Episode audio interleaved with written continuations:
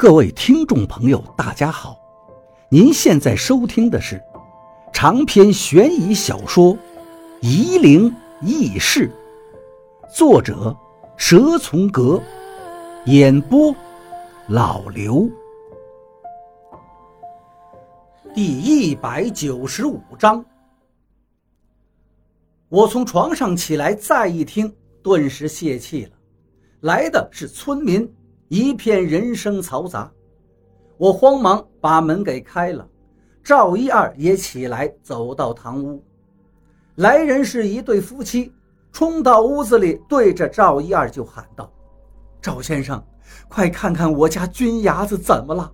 从中午就开始发烧，现在是越来越厉害，人都烧糊涂了。”果然，那个妻子抱着一个五六岁的小男孩。发烧烧的脸都是通红的，我用手探了一下小孩的额头，烫手的很。赵一二吩咐我拿了温度计给小男孩夹在腋下，又拿出听诊器听了男孩子的胸音。过了十几分钟，赵一二又看了看温度计，指数接近四十度了，应该是急性肺炎了。赵一二说道。你们还是快点送到山下医院去吧。可是天这么黑，路上的雪都没化，用两条腿走下去，天都亮了。赵先生，您给想想办法吧，求您了。男孩的母亲一脸的央求。赵一二沉吟半天，拿不定主意。屋里只有点头孢，没有别的抗生素了。可是注射头孢是要做皮试的。我们没有做皮试的试剂和针具，这段时间看病的人很少，我们也没有钱买药，只是一点只能治疗伤风头疼的口服药物给看病的人应付着。赵一二也没办法，只是先用凉水打湿毛巾给男孩降温。男孩的父母急了，不停地哀求赵一二多想办法。可赵一二哪有什么办法？我看着男孩子的样子，已经烧得昏厥了，手脚时不时的抽搐，要是再拖下去的话，有可能就烧成傻子了。可是现在送到山下的医院，时间也不允许。你们怎么不白天送下山呀？我埋怨这一对粗心的父母。我们哪能想得到啊？男孩的父亲急得要流泪了。还以为就是一般的着凉了。男孩子的父母看样子要给赵一二跪下了。赵一二又沉默了半天，终于拿了头孢出来，兑了生理盐水给男孩子输液。男孩的父母如释重负，可是屋漏偏逢连夜雨，人要倒霉了，怕什么就偏偏来什么。我从赵一二开始扎针，就开始惴惴不安了。没想到还真的出事儿了。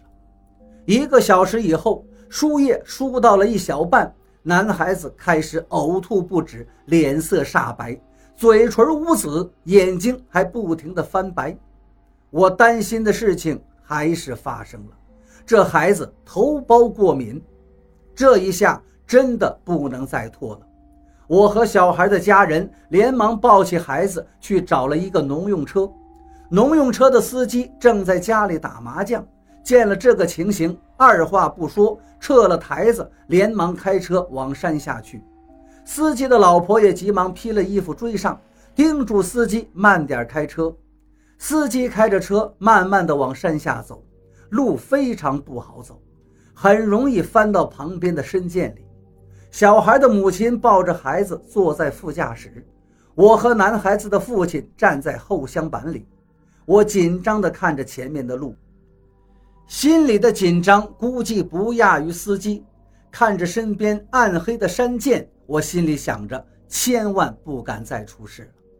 我就对男孩的父亲说道：“你们开始就坐这个车下山多好。”男孩的父亲则说道。谁知道会这样子呀？赵先生这么多年都没有失手过，为什么偏偏到我家里的小军就出这档子事儿了？赵一二已经不是从前的赵一二了，他的医术一去不复返。他现在无论是精神还是思考能力，连个普通人都不如了。他现在只是一个酒鬼。啊呀！我不仅叫了一声。现在我不在赵一二身边，楚大，他要是来了怎么办？我虽然站在寒风中，但是脑门上还是渗出了汗水。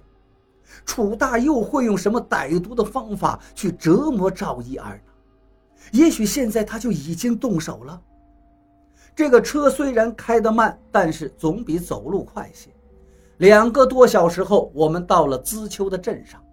镇医院的医生都休息了，男孩的父亲就去医院旁的职工宿舍里喊人。医生们早就习惯半夜被叫起，连忙穿了衣服，匆匆开了急诊室的门。还好，青霉素和头孢过敏也是分程度的，小男孩属于程度较轻的那一类。医生给他打了葡萄糖，增加了男孩的血糖，男孩子不再呕吐了，脸上也开始红润。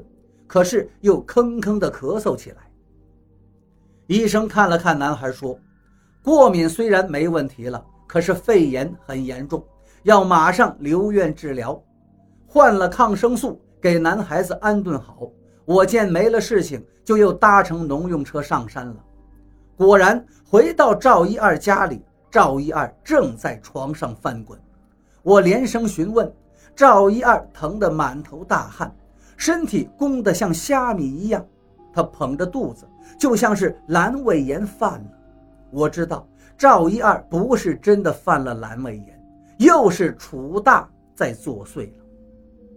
我对着窗口大声骂着：“你有种就明着来，鬼鬼祟祟的，有什么出息？”赵一二紧紧抓着床头的木板，手指甲都要崩裂了，而我却一点忙都帮不上。只能是干着急，我连忙给赵一二喂了止疼药，可是也不管用。赵一二一直折腾到天亮都还在疼，这段时间他受的折磨太多了，他的忍耐力也在相应的增强。虽然疼得厉害，但并没有叫出声来。这一次赵一二被楚大折磨的时间还算短的，第二天中午不再疼了，毫无疑问。楚大有些忌惮我，我能肯定这一点。正月过完了，楚大没有再来，我现在更加不敢离开赵一二半步。我听得到楚大的声息，他还没到屋里，我就听到他哼唱的曲调，他忍不住要哼。也许他的魂魄就是靠着这些曲调而暂时能凝聚起来。他也知道我在听他的动静。所以每次到了屋外就走掉了，他不着急，他等赵一二失魂都等了十年了，也不在乎这几天。总算是过了几天安定的日子，冬春交接，难得出了大太阳。我和赵一二在道场上晒太阳，温暖的阳光晒得人懒洋洋的，昏昏欲睡。我就看见山梁的那头，远远的来了一辆面包车。一直开到了房子的近前。